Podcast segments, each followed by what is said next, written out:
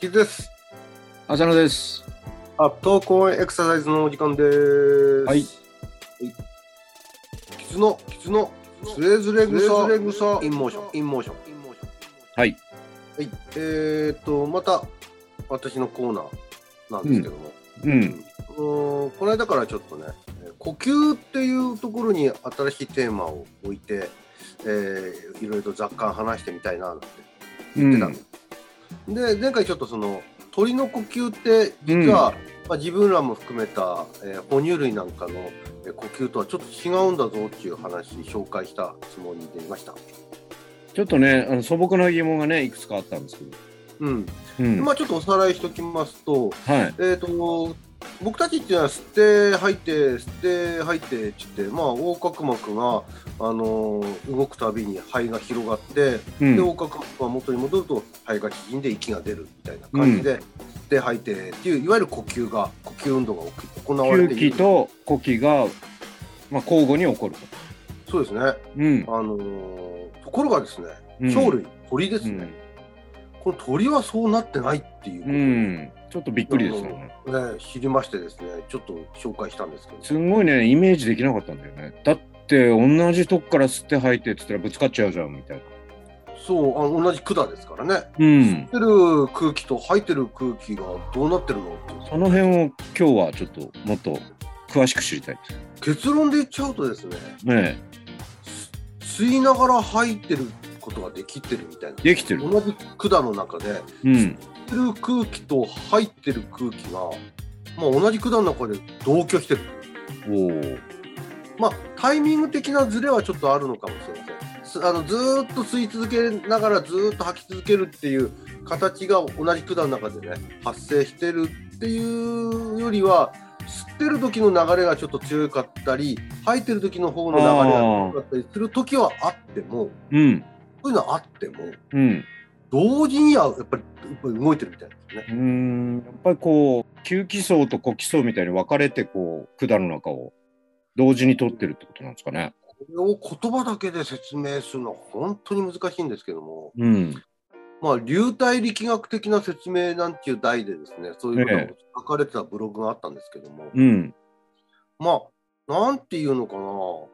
うまくその吸気の時の圧力や、まあ、温度の違い、まあ、お主としては圧力の違いなんですけども、うん。吸気の時の圧力と呼気の時の圧力の微妙な差がうまいことこう、えー、とう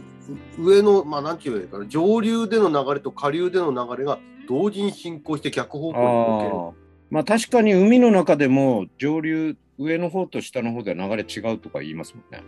あれは確かあの温度ともう一つは浸透圧の違いですうね。ん。塩分濃度の違い。うん。それによって同じ海の中で、あのーまあ、潮流っていうかその流れがえー上下で逆だっていう。やっぱりそういうことはお流体力学的に起こりうるってことだね。まあ、水ではまあそのことが起きてるけど、その空気でもですね、まあ、同じ流体なんですが、うまあん。起きてる。うん。でちょっと、あのーおさらいで振り返りますと、鳥っていうのは、まあいいまあ、吸ってるその空気、吸気の方ですね、吸ってるこあの空気が、まずあの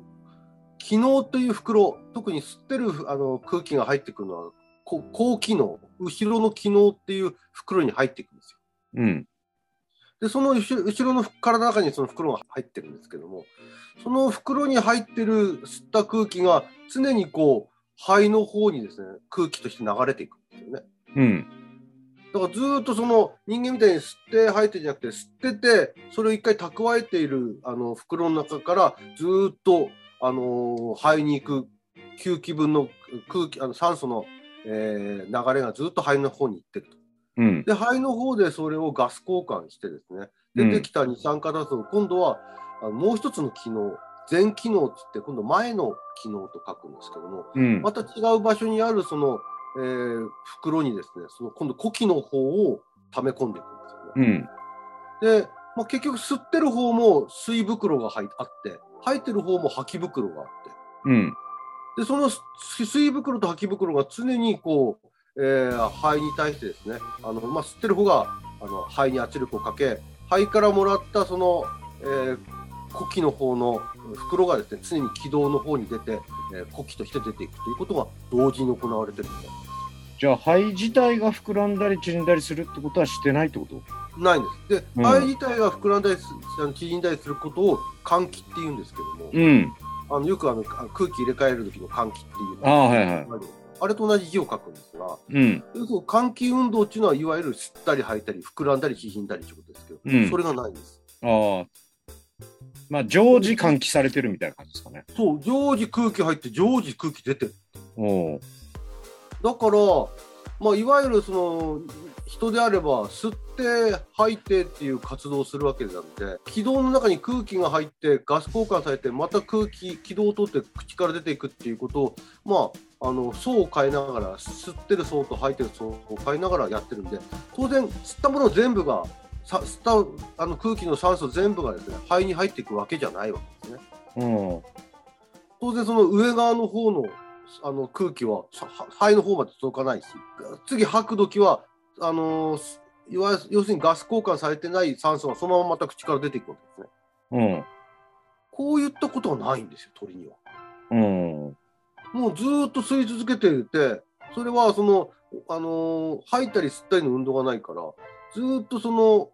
てる袋からさ肺の方に酸素を送り続けて出てきた二酸化炭素をまた気道の方にずーっと送り続けてるっていうんで吸って入るっていう往復運動がないわ換気効率はいいってことですかね。けそうですねいわゆる子宮っていう死んだスペースっていうデッドスペースっていうのああ。ない換気されない空気がないってことですね。をそう吸ったものを全部使って出てくるあの二酸化炭素を全部吐いちゃう。うん。まあ、そんな効率のいいあの鳥のこ肺機能なんで、うん。だからこそあの酸素の薄いですね、ええ高い山、あそこでも悠々と山を越えていくことができるわうーん有効に酸素を取り入れられると。けそう有名なところであればヒマラヤをあの渡り鳥が越えていけれるのは、ヒマラヤの頂上なんていうのは酸素の分圧が水銀中の圧力でいうと50ミリ水銀中圧、えーうんしかないんですけども、うん、それで人間がそこで呼吸をしようとすると、先ほど言ったあのデッドスペース、子宮の部分、えー換気にあの、かえー、と寄与していない部分もあるんで、実際はその50ミリ水銀中圧のの酸素分圧よりももっと低い分圧しか利用できないんですよ。うん、この鳥はその大気圧とうん大気の中に含まれている酸素分圧とほぼ同じ分だけあの酸素として利用できるんです。うーん、だからこそ薄いところでも薄い空気酸素でも鳥は飛んでいけれる。うん、いうようなことが言われてるらしいですね。なるほど。だだから何なの鳥になるのって言われちゃそんあの困っちゃうんですけどもまあ、だから鳥人間になりたがるのかなと思ったんですけど、コンテストですかあれはかん呼吸と関係ないもんね。まあ飛びたいんでしょうね。飛びたいだけだもんね。ううんんでも逆に言う、と飛べ、飛ぶ以上そういう換気しないとダメだぞってことじゃないまあそうなんですよね。のう んあれだけの運動とそれからその空気の吸いどころで活用するとなれば、まあそういったその呼吸機能自体が我々とは全く違う組織を持ってないと無理だと。ジェットエンジンも同じような感じですかね。ああずーっと吸って酸素と混あぜれ、て発火させてますよね。吸気ししながらさ、なんていうの、出してもいるよね。排気もしてるよね。あの鳥の場合は、まあ、そのずーっとやる仕組みがその機能って言って水袋と吐き袋のおかげでそれができてるっていうのもあるんですけどでさらに同じ管のところで吸気と呼気が混在せずに層をなしてできていると。そうだからうん吸ってるのと吐いてるのは、僕たちはだからもう息吸いながら歌を歌ってるようなもんですからね、うんそうまあ、それできなくもないうんできなくもないけ どねただそれをやると相当大変なんだけどそれがうん難なくできてる一曲歌う前に倒れちゃうと思う、ね。ところがですねじゃあなんでそんな風に我々と全然違うんだと。うんいうことになっちゃうんですけど、これも一つの説なんで、まあ、これはは、あのーか確定的な話じゃないんですが、恐竜がやっぱり絶滅した原因となっている隕石だったっていうのがあるじゃないですか。隕石。うん、でうん恐竜だけが絶滅したわけじゃなくて、その時の地上のかなりの生物がやっぱりあの死滅してるんあですあねはいはいはい。でそれぐらいの衝撃があったのもあるし同時に酸素も一気に消失してったとああ、衝突して燃えることによっての酸素の消失もありますしうん。植物がやはり同時に破壊されたことであの死に絶えたことであの酸素を作る光合成によって得られる酸素が減ったっていうのがあって、うん。低酸素の時代があったらしいんですよ地球あのあ、恐竜絶滅の後に。うん。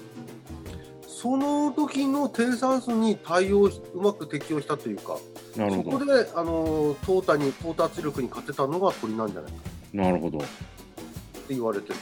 あとなんかだらこうそのせいなのか、やっぱり小さい哺乳動物は生き残ったみたいなね。うんだからやっぱりそんなに換気を必要としないっていう、もしくはそういう換気効率のいい生物が生き残ったってことなんですかね。まあ仮説ですけど。うんまあ、これだけで鳥のなんていうか、すあのー、凄さというか、人間とは全然違う、哺乳とは全然違うんだっていうところを言ったところで、ですねじゃあうん鳥になれるわけじゃないんで、まあね、とそんなこと言っても意味がないんですけど、まあだからこいそずれ逆に、うん、 100年後とかにはどうなってるかわかんないけどね。あー人工的にそういうものを作って、まあサイボーグじゃないですけどね。うん